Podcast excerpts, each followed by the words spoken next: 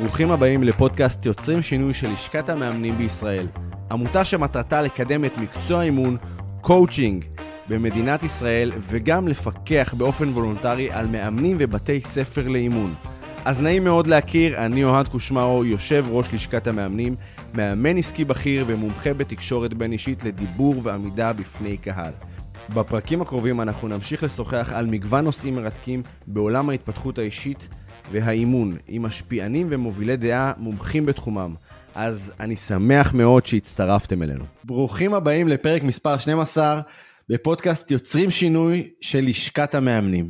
והיום, בהנחיה משותפת, מאמנת אישית, מתמחה בניהול אכילה רגשית על פי עקרונות ה-CBT, ואחראית על ניהול לשכת המאמנים, שני אהרון. אהלן, נעים מאוד. שלום שלום, איזה כיף. איזה כיף שהצטרפת אלינו, והיום יש איתנו אורח. אורח מיוחד במינו שאני אפילו מתרגש להציג אותו עדי ברקן. צהריים טובים. צהריים טובים איך אני איך איך איך אני מציג אותך לא צלם מרצה אמרת עדי ברקן, נמשיך, נזרום. יפה אז מה אני עושה היום? מה אתה עושה היום? אני, אה, אתה זוכר אותי כצלם אופנה, נכון, סבבה, אבל אני היום יושב ראש עמותה, היום, משנת 2005, עמותת סימפליו, שעמותה בעצם שמה על דגלה שני, אה, שתי מטרות, מטרה אחת זה לשנות את אידיאל היופי משדופה לרזה חזרה, ולשנות את הגישה והטיפול בדימוי גוף נמוך. וזה אנחנו נרחיב עוד מעט את הסיפור. תראה אני באמת מכיר אותך בתור צלם אופנה ו- ואפשר לקרוא לזה אייקון בעולם, ה- בעולם האופנה ובעולם הצילום אני בטוח שכל המאזינים שלנו מאוד מאוד מאוד סקרנים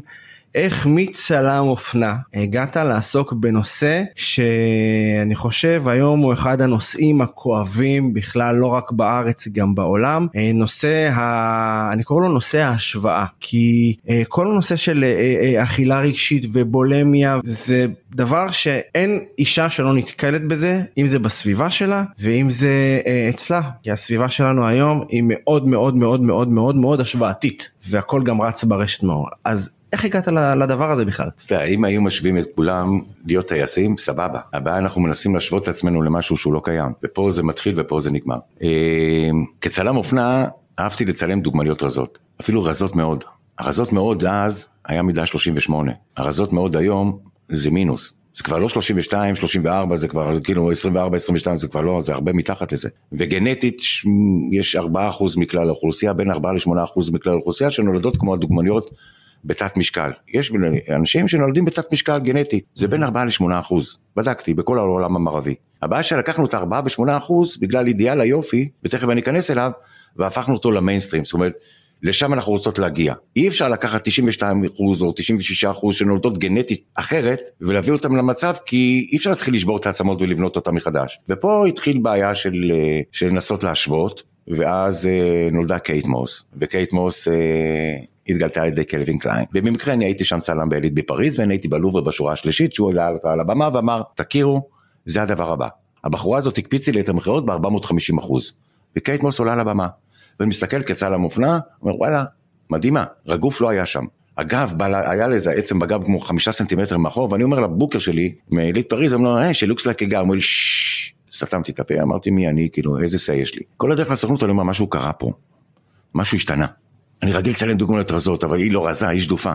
ואז אני מגיע לסוכנות, וכולם מסתכלים עליי, ומנהל הסוכנות קולט שאני כזה מערער את עצמי, אומר לי, מה העניינים, מה, מה הסיפור? אמרתי לו, תקשיב, יש בעיה, זה לא רזה. הוא אומר לי, מה, מה?"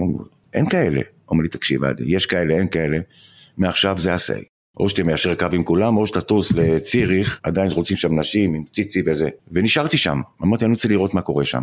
והייתי אחד מחמשת הצלמים של Elite פריז. סינדי קרופורד, לינדה אבנג'ליסטה, זה היה הסוף שלהם. באה קייט מוס ואמרה להם, אתם out. וברגע שקלווין קליין בא אומר, זה האידיאל, וזה העלה לי המכירות ב-450 אחוז, ורסאצ'ה עושה את זה שבועיים אחרי זה.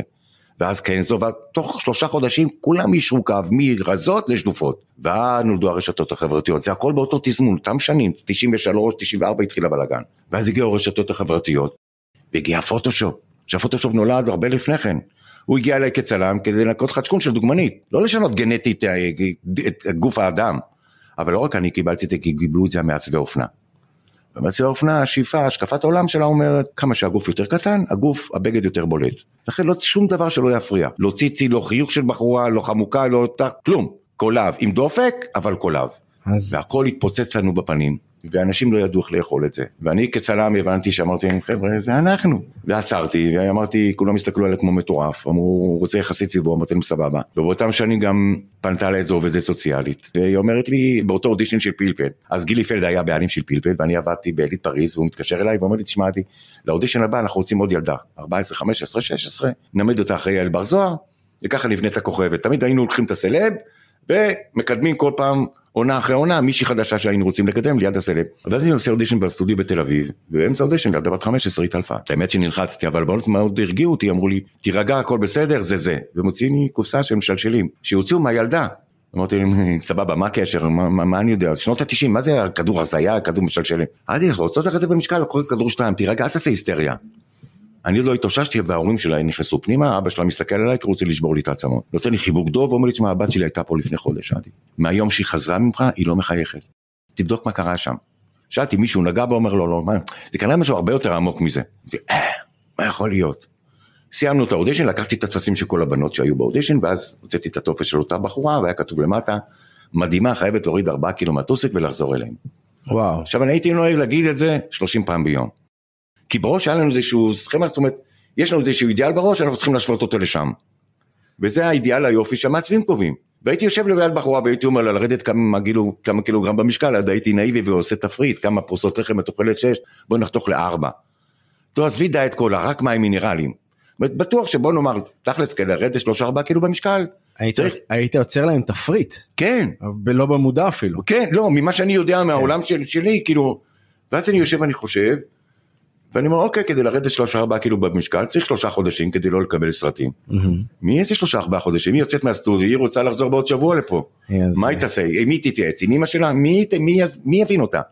היא סותמת את הפה, או שמתחילה להקיא, וחוזרת אחרי שבועיים. ואז הבנתי שלהגיד למישהי את יפה, תורידי מהטוסיק, זה אשכרה לשלוח אותה להתאבד. וואו. זה היום שנעצרתי. אז... אני יכולה לשאול אה, מה היה הרגע שבו באמת הבנת? זאת אומרת איזה מקרה ספציפי קרה? ששם אמרת זהו. זה המקרה. אני... זה המקרה, זה המקרה הראשון שנתן לי להבין שהלכתי רחוק מדי. ואז אה, התחלתי לדבר עם חבר, חבר'ה, הסתכלו עליי כאילו, וואלה, שנת 94-5, מי מדבר על הפרעות אכילה, מי מדבר על דימוי גוף, מי מדבר על מה. מי, אני רוצה אז היה זה שנות, אה, שנת 97, שמונה מיטות בתל השומר, דוקטור עדית מיטרני בדיוק פתחה את המחלקה, ו... והייתי יושב עם הבנות, היא הייתה באה לי, לא, לא, לא אשפזה, הייתה באה לי, אתה יודע, לייעוץ, וכשהייתה יושבת בשעה שלה, הייתי יושב עם שאר הבנות שמאושפזות שם, ומדברים, הייתי שואל את זה, ואיך הגעת לזה, והצלחתי להגיע לשפה משותפת עם כולם, ושמתי לב שמתוך השמונה, ארבע הגיעו בגלל טראומות נפשיות, אחת עברה אונס, ואחת עברה מכות רצח מאבא שלה. אה, אחת היא הייתה אחת הקטנות, היא הייתה הקטנה ביותר והיא רצתה תשומת לב מההורים, היא אומרת זה הדבר היחידי שנתן להורים להבין שאני גם קיימת, ועוד אחת, אני לא זוכר מה הייתה, רצה רצון לשליטה. אמרו לה שהיא לא מסוגלת לכלום, כל, הרש, כל הילדות שלה, וטה טה טה טה, והיא רצה להוכיח, הנה, אני, אה, אני רוצה את המשקל ואני מגיע אליו. ארבע אחרות לא אהבו את מה שראו במראה. ואז הבנתי שאלה מגיעות בגלל טראומות, ואלה מגיעות בגלל אנחנו. ההשוואה הזאת, מה זה את לא נראית טוב? בחורות מדהימות. ואז הבנתי שיש פה משהו שהוא לא רגשי. משהו לא בסדר, משהו כן, לא תקין. שזה בא משהו מהאזור שלי. ואז הקרון מתחיל להתחבר לי משנתיים לפני כן. ואז אני מקבל טלפון מעובדת סוציאלית שרוצה את העזרה שלי. אמרתי, מה את רוצה ממני? אני צלם, היא אומרת, לי כמה היה היום ילדה בשם קטי, בת 15 שוקלת 28 קילו. והיא אמרה לי דבר כזה, תיקחו אותי לאדי ברקן, הוא יגיד לכם שכך צריכה לראות דוגמנית. אם הוא לא יגיד את זה, אני עושה מה שיגידו לי. אז אתה הפכת בעצם להיות התו תקן הישראלי לדוגמניות, אה, נקרא לזה אפילו קצת לרזון, כי דוגמנית שווה אה, רזה, כמו שאמרת, קולב עם דופק. נכון. ואם אני עכשיו מסתכל עליך בראייה לאחור, חוכמת הבדיעבד, אתה הפכת מתו תקן לנותן אה, האחריות. על התו תקן הזה. הלוואי שזה היה ככה. אתה לוקח, אתה מנסה לקחת את, ה, את האחריות לתודעה שהתקשורת יצרה, לתוצר של התקשורת, כי עכשיו אתה אומר, האחריות שלנו, המקום שלנו הגיע מזה שהתקשורת הדהדה את המודל הזה. אנחנו, כל, ה, אני- כל התעשייה הזאת, התקשורת מפגרת המון אחרי הרשתות, המון, התקשורת, אני לא מאשים פה את התקשורת, כי... רשתות חברתיות זה חלק מתקשורת. אה, אוקיי, בסדר, אני, אני, וגם- אני, אני מפריד, אני תקשורת, אוקיי. אני מדבר על מדיה, תקשורת. אני מדבר על גופים מסחריים, אוקיי. שעם האינטרסים של, אני- עזוב, אני מדבר כרגע על רשתות כן. חברתיות שהם פה, הם פה לא עשו את הבום הגדול, אבל הקטע הוא שישבנו אז, ב, ב, ישבתי עם הבחורה הזאת, אה, ואז אמרתי, אני חייב לראות את הילדה הזאת, 27-28 קילו, ככה לא נראית דוגמנית, ואז מגיעה לה ילדה אבודה, כאילו, שואה, יושבת לי בסטודיו, ואמרתי לה, טוב, וקטי, אני איתך עד הסוף, אבל קודם כל בואי נעלה- נגיע לאיזשהו משקל שנוכל לתפקד, כי את תמותי לי בידיים. ואז אני מרים טלפון לעדית מטירני, לדוקטור עדית מטירני בתל השומר עם השמונה מיטריות, היא אומרת לי, אני רוצה לעזור לך, עד יש לי 60 בנות בהמתנה, עוד שנתיים היא תתאשפז. תאשפז אותה בבית חולים כרגע אחר. הטלפון השני שנתן לי זה היה בית חולים פסיכיאטרי בנס ציונה.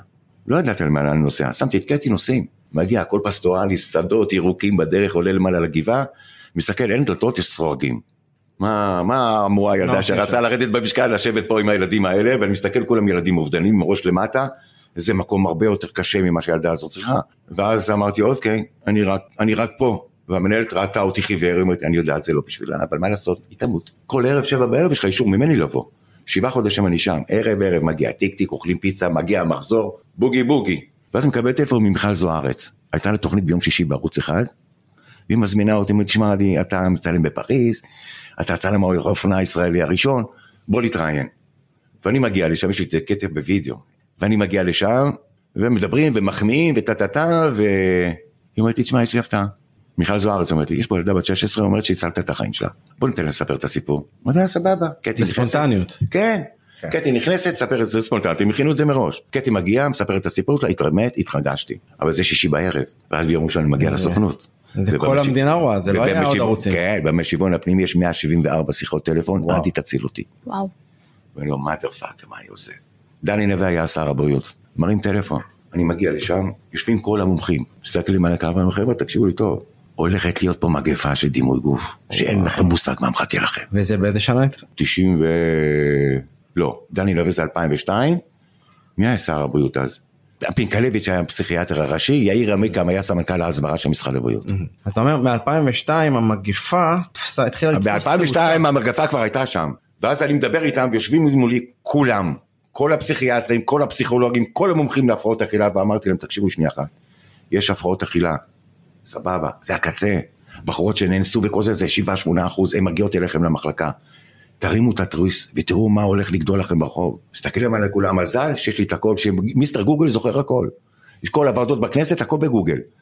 ואז מסתכלים עליי כולם, אמר להם, תקשיבו לי טוב, זה דימוי גוף שאוכל עכשיו, עזבו, שאתם תתעוררו, כבר האימהות ילמדו את הילדות להקיא כדי לרדת במשקל. תוציאו אותו, הוא לא נורמלי, הוא צריך אשפוז. בוא נאשפז אותו בכפייה, דיבר כאן, תגיד לה, על מה אתה מדבר? אין דבר כזה, אין דבר כזה, שמישהי עומדת מול המראה, רוצה לרדת במשקל, מגיעה להפרעות אכילה. היא לא עברה טראומה מינית, אמרתי לו, תקשיבו, יש לכם ספר ה-DSM, עברתי עליו, הוא לא שם. אז עדי אני יכולה לשאול אותך רגע כן. משהו? אתה אומר בעצם לפי מה שאני מבינה שרוב הפרעות האכילה, בפרט אנורקסיה אם אני מבינה נכון, זה כתוצאה מהסביבה ופחות מטראומות לא, אישיות? לא, לא, לא, קודם אז- כל הפרעות אכילה זה קשת הרבה יותר רחבה מהפרעות אכילה. אוקיי. זה דבר אחד. אני אומר, הרוב המכריע, מהמם. המסות שאנחנו מדברים עליו ושומעים עליו היום, מגיע ממקום חברתי. לדעתי 10-15 אחוז זה הטראומות המיניות. זה, זה כל המקרים הקשים, את יודעת, שבאמת צריך טיפול, אשפוז וטיפול באמת, אבל מה שאתם רואים ב-15-20 שנה האחרונה מגיע ממקום חברתי, ממשהו חולני, מילדה שעוברת שיימינג בבית ספר, אין לכם מושג על מה אתם, את- אין לכם מושג מה שהילדה הזו עוברת. ובן אדם שקם בבוקר ולא יכול להסתכל עליו במראה, על מה אתה רוצה לדבר איתו בבית ספר? על ארבע יחידות מתמטיקה? על חמש יחידות? על מה אתם מדברים? בשמונה, בתשע בבוקר יש לו כבר את הסככות, כי הוא לא אכל בבוקר. אתה רוצה לדבר איתו על מה? כשבן אדם לא נמצא עם דימוי גוף נמוך, החיים שלו תמיד יהיו ליד. וזה מה שאני מסביר להם גם בהרצאות. ההצלחה, אבל אתם תראו כמעט ליד ההצלחה. לא יעזור, והכל מגיע, הרוב מגיע מאיתנו. אנחנו שידרנו שלהיות יפה זה להיות רזה, ואנחנו הטבענו להם מול העיניים, בדקנו להם, כאילו, המצאנו להם מידות שהן לא קיימות, ולהגיד להם, ככה צריכה לראות, כי אם לא זה, אין לך זכות קיום. עד כדי כך. אני לפני שבועיים עומד בהרצאה, השאלה השנייה שאני שואל זה מהבנות מה- והבנים, מי קם בבוקר, עומד מול המראה ואומר, סבבה לי. שימו לב, אני לא אומר עף על עצמו, סבבה לי. לפני 15 שנה זה היה 80 אחוז מהבנים, אה, 80 אחוז מהבנות, אה, 70 אחוז מהבנות, מהבנות, היום זה 6-7 אחוז מהבנות, ואולי 30 ומשהו אחוז מהבנים. ואז אני אומר לה, אוקיי, בואי תן לי על הבמה שנייה אחת. ואחת מהבנות שמרוצה מעצמה עולה על הבמה, והוא אומר לה, בוא נעשה את סיטואציה. את עכשיו נכנסת לקנות ג'ינס ממני. אמרתי לי, אוקיי, ואני המוכר, בוא נעשה. נכנסת שלום וזה, אני רוצה מידה, אומר, איזה המידה את רוצה? אומרת לי 24, ואז אני מסתכל עלייך ואני אומר, חמודה, את לא נמצאת 24, את לפחות 26. ואז היא תופסת את הראש ואומר, מה? איזה לוזרית. על המידה שלי לא הצלחתי לשמור, על ה-24?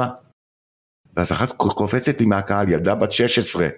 תגיד לי, עדי ברקן, אתה לא מתבייש? איך אתה שואל נערה באיזה מידה את? רציתי למות. אז תגיד לי, אני אשאל אותך ככה, אנחנו בעסקי ההתפתחות האישית פה בלשכת המאמנים, רציתי לשאול אותך, אתה חושב שהתפתחות אישית מגיל צעיר יכולה לתרום לזה? זאת אומרת, אה, אימון יכול, זה משהו שיכול לתרום לזה? לשפר את זה?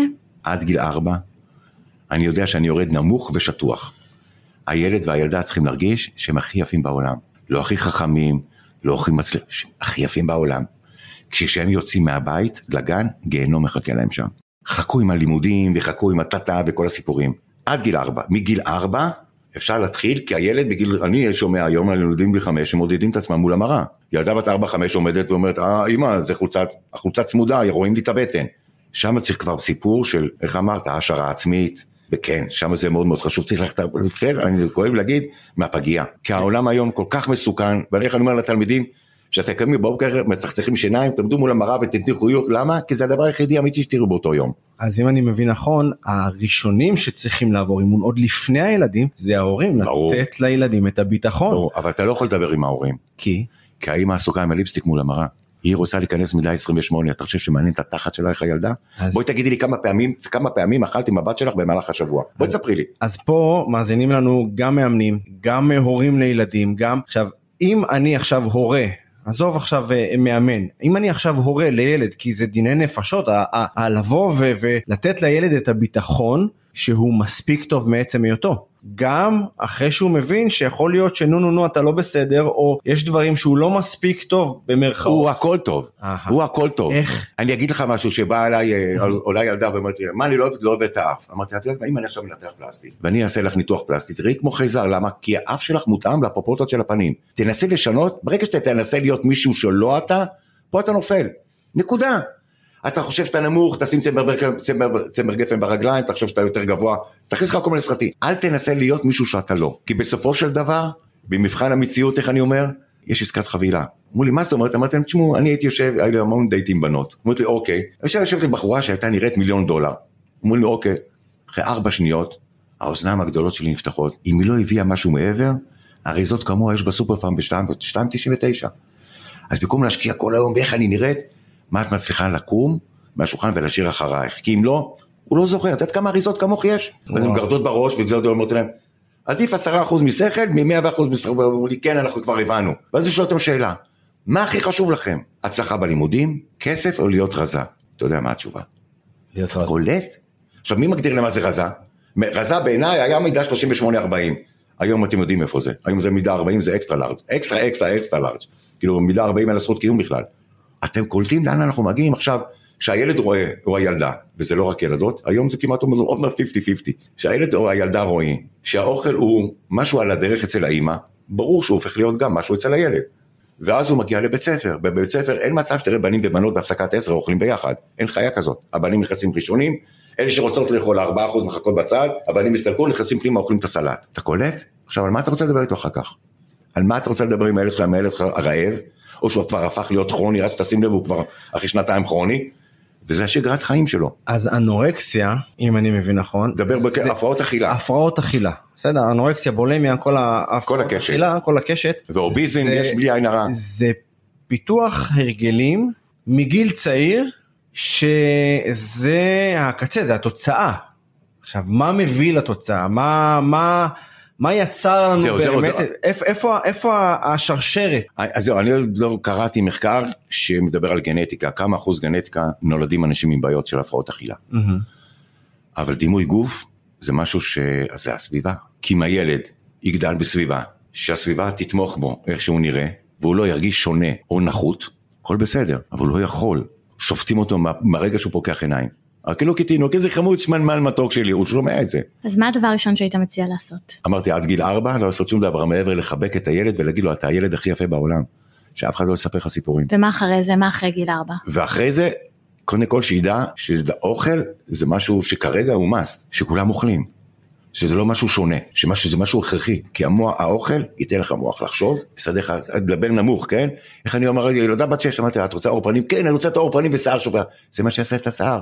אז אני מדבר בשפה אחרת, אבל אני מגיע בסופו של דבר לאלפיים קלוריות, נכון? אז מה זה משנה איך הגעתי? יש הבדל בין להגיד למישהי, תשמעי, אם לא תאכלי את תמותי, הוא אומר, תשמעי, את יודעת מה, אם תאכלי, קודם כל השיער פה יתמלא, פתאום הפצע הזה פה יתיישר, אז מה זה משנה איך הבאתי אותה? בסוף היא אכלה את הקלוריות, היא אכלה את הקלוריות, הגישה והשפה צריכים להשתנות, כשזה הפרעות אכילה ושזה דימוי גוף.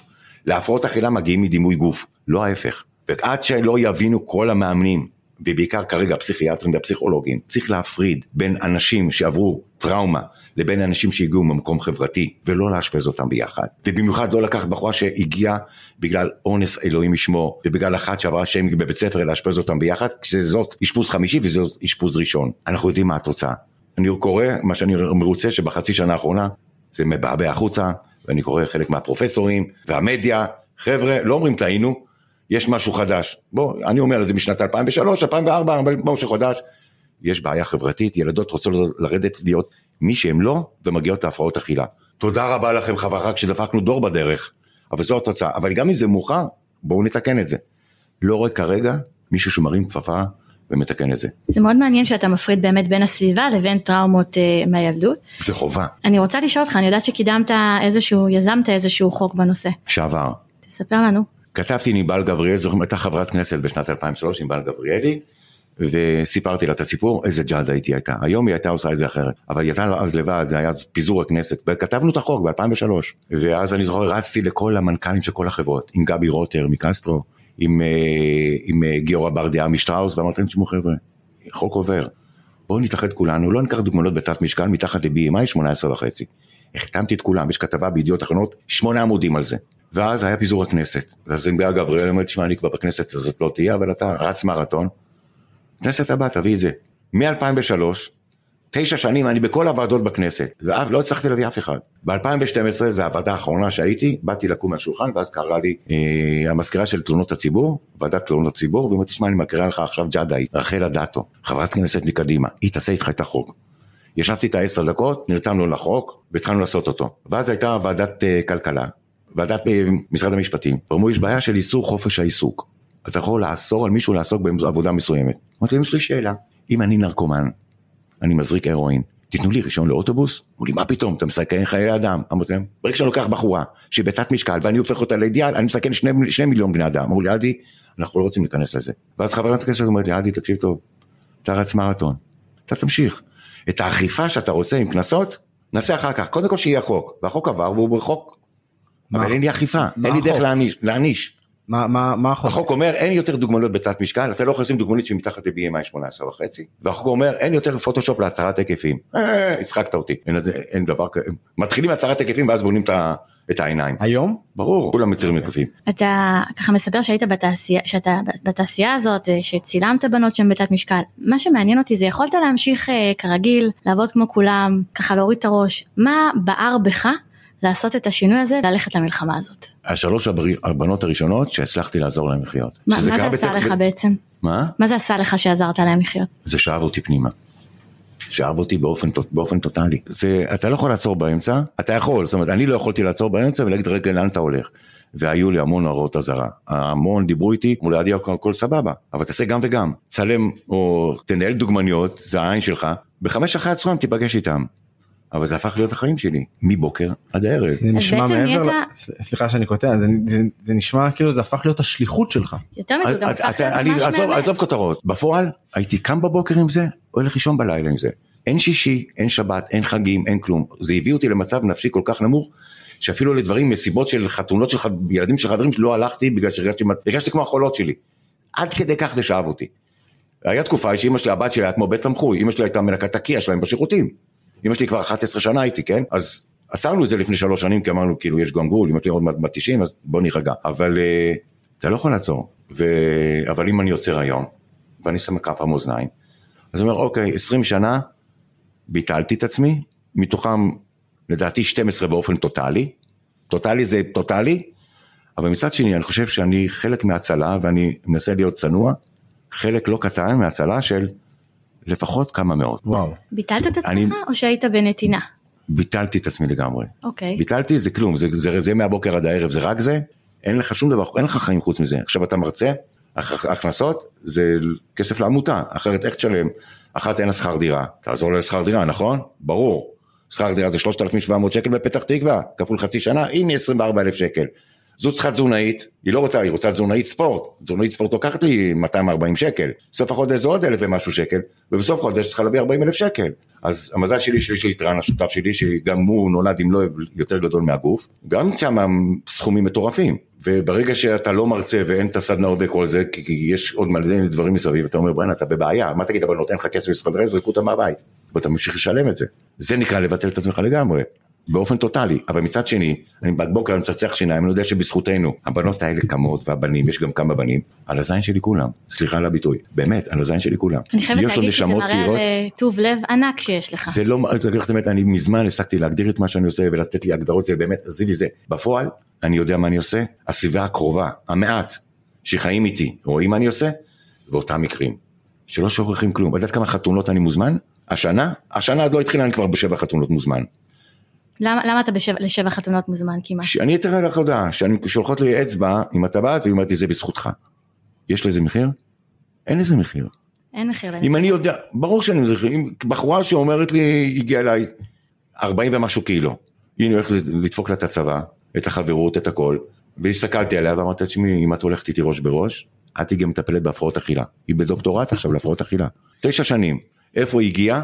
וזה אני ואני, התזונאי, הצלחתי להביא אותה בסך הכל מה לעשות, ליוויתי אותה מהמקום האפל שהיא נמצאת, למקום שהיא מסתכלת על עצמה אחרת. ואז התזונאי פתאום סבבה, והפסיכולוג שקיבלנו חצי שנה אחרי זה גם סבבה, והחורה הזאת מחייכת ומתחתנת. אם אני ככה, אתה אמרת אני לא מכניס את עצמי להגדרות, אבל אנחנו מסתכלים עליך ושומעים את מה שאתה אומר, ואיפשהו אתה, אתה א' מציל חיים, פר אקסלנס מציל חיים. זה מה שאני, זה, זה, זה אני. אומר. אתה עובד בארגון. הצלה, אתה עובד בארגון הצלה, ושתיים, אתה, אתה יודע כבר לזהות, עכשיו אם אני נותן למאזינים שלי את הכלי הזה של זיהוי, איך אני מזהה שזה, שזה, שזה עומד להתחיל, כי כל דבר שהוא אה, הרסני או הרגל או התמכרות, אה, אה, יש, יש סימנים לכך, יש את, ה, את הניצנים שאפשר לזהות ואם מטפלים בזה או מאמנים את זה כבר בהתחלה, עושים את הניהול שינוי, אז כבר אפשר אה, לתפוס את זה שעוד בחיתולים, אז אם אני רוצה לתת למאזינים שלנו את הכלי הזה ככה לזיהוי, איך אנחנו כל, מזהים אה, הפרעות אכילה? הפרעות אכילה, אני לא אגיד קל מאוד, אבל אה, יותר קל מדברים אחרים. שבו לאכול עם הילד והילדה. פעם, אני לא אומר כל היום, פעם אחת ביום. אם תראו שהילד והילדה אוכלים, לא קמים לשירותים, מחייכים קצת ביום, אוקיי? כי לא חייבים להגיע להפרעות אכילה, אפשר להגיע לסמים ולאלכוהול ולהזדיין בגיל 14 עם ארבע גברים בשביל להרגיש שאני נחשקת. ישבתי, אמרתי לה, מה אמרת עוד פעם? אמרתי, כן, עדי, מיצינו כבר. על מה אתה רוצה לדבר איתי? אמרתי לה, "את- בכיתה, אני בת 14, כן, מה אתה רוצה לדעת? הייתי כבר עם שניים, והייתי כבר מסתכל עליה ואני אומר לעצמי, אין מה לפתות אותה. על מה אתה יכול לפתות אותה? כאילו, איזה שאיפות, על מה אתה רוצה לדבר איתה עכשיו? איך אפשר היא להדגים בגיל אותה? 14 אומרת שהיא מיצתה את עצמה. אז אני אומר קודם כל, אז אפשר להגיע מדימוי גוף נמוך גם לזה. שבו לאכול עם הילד והילדה. אם תראו שהילד והילדה אוכלים, לפחות פעם בארוחה, לא קורנפלקס, אוקיי? ארוחה. ונהנים מהאוכל, לא מדגמנים, לא קמים לשירותים, לא מתחילים לגרד עם הראש, לא מתחילים לשחק עם המזלג, זה הדבר הראשון. משם הכל ייראה אחרת. כי אם הילד, הילד מחייך והוא אוכל, הכל קטן עליו. אתה, אתה מדבר על ילדים ואני אומר א' זה באמת מתחיל היום כבר בדור הצעיר יותר ויש אה, עדיין מבוגר לפעמים אני אתה יודע חושב שאני מזהה שאני קצת יותר אה, אה, בקיאה גם בתחום הזה. אצל חבר'ה מבוגרים גם ברור. גברים וגם נשים ברור. שלא נטעה כי הפרעות אכילה משוייך לרוב לנשים גם מבוגרים אמרתי, עדיין. אמרתי לפני זה, כמעט 50-50. כשאני התחלתי עם זה, זה היה מזוהה בעיקר בקהילה. אז איך אני מזהה אצל אנשים מבוגרים שהם קצת יותר מתוחכמים בלהסתיר אצל בנים או בנות. גם וגם. אתה יודע, היינו עכשיו, היה אצלנו טכנאי של אה, אחת מהחברות תקשורת, והוא שמע אותי מדבר עם אחת הבנות. הוא מסיים את הטיפול, הטכנאי, והוא שמע אותי מדבר עם אחת הבנות על הקאות, אז הוא אומר לי, עדי, מה, אני גם בולמי? אמרתי לו, אמרו לי, מה, אני מקיא מהיום הנישואים שלי. אמרתי לו, ומה, אומר לי, מה, יש לי ארבעה ילדים. אמרתי לו, מה זה? מה, אני מקיא כל בוקר. וואו. אמרתי לו, מה, הוא אומר לי, רציתי להיכנס למכנס של החתונה. אמרו לי, תקיא, תגמור, מאז 20 שנה, הוא בן 48, 20 שנה הוא מקיא. אתה מגדיר את זה כהתמכרות? כן, זו התמכרות. מה... הוא מכור, אתה הייתה לי בחורה אחת בשם, למה ההתמכרות בעצם? לקטע, הייתה לי בחורה אחת בשם איה ברזני, אני אומר הייתה לי כי היא נפטרה לפני שנה, זיכרונו לברכה. זיכרונה לברכה, בחורה שאני ליוויתי מגיל 19 עד גיל 37, עברתי את הכל. היא הייתה אוכלת, בולעת 150 כדורים ביום, מקיאה. לקסדין, אתה יודע מה זה לקסדין? זה כדור משלשל. ככה, תיק, 30-30. היא הייתה נכנסת לבתי מרקחת בלי מרשמים, אז לא היה מרשם, וקונה לקסדינים, בלי מרשמים. אה, זה חלק מההרצאה שלי, בגלל זה אני מקבל פרצופים מפה. אבל אנחנו, אני חייב להרחיב, אני חייב שכולם יבינו על מה אני מדבר. ואכלה לקסדינים. ואז אמרתי, איה, תקשיבי, אנחנו שמונה פעמים נקי ביום, סבבה? אבל בואו נעשה את זה עם כדור אחד. תוך חודש ירדה מ-150 כדורים לשמונה כדורים. לא שזה הציל אותה, כן? ואז הבנתי שהיא מכורה, והגענו למצב שהייתה זורקת פופקורן. אבל כשהגעתי לזה, כשאני הגעתי כבר הייתה כרונית.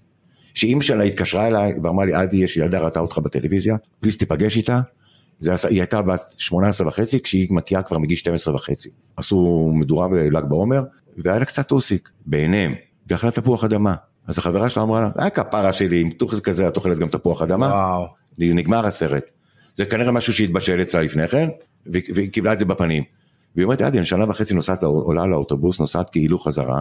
אני הייתי בהרצאה של חיילים, חיילים משוחררים, ו- ואמרו, מי, מי רוצה לשתף את החלום שלו? זה היה בגדרות או בדימונה, משהו כזה, ואחד המשתתפים אמר, אמר למרצה, אני רוצה להיות אה, מהנדס.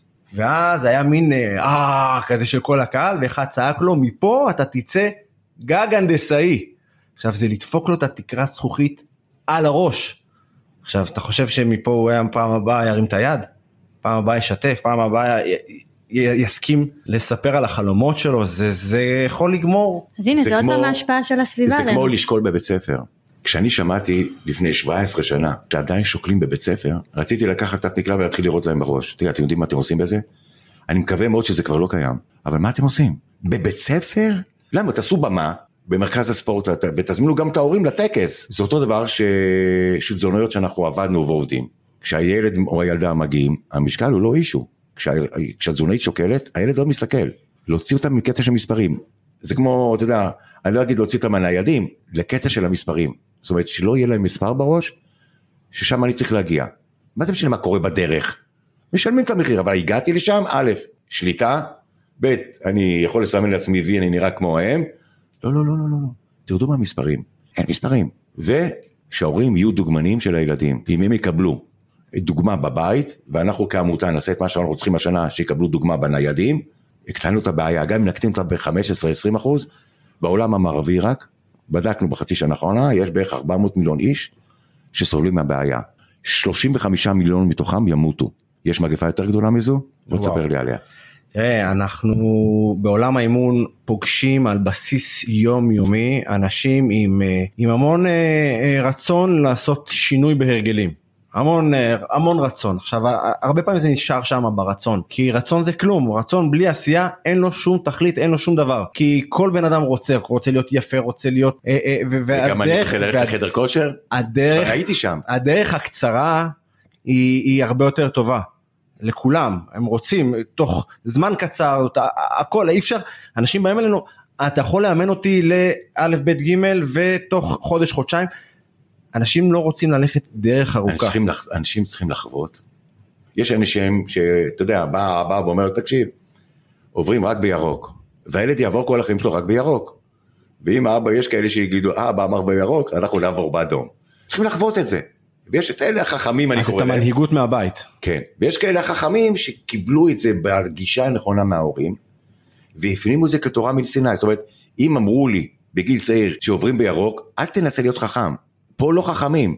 חסך לעצמי בזבוז אנרגיה, והילד מתקדם. שאלה איך אתה מגיש לילדים שלך את מה שאתה צריך להגיש להם. וכל נגמר ומתחיל בהורים. תראה, הנושא הזה מרתק ואני חושב שאנחנו יכולים לדבר עליו במשך שעות ואני אני יכול להבטיח לך דבר אחד, שהשנה כולם ידברו עליו. קודם כל אני שמח.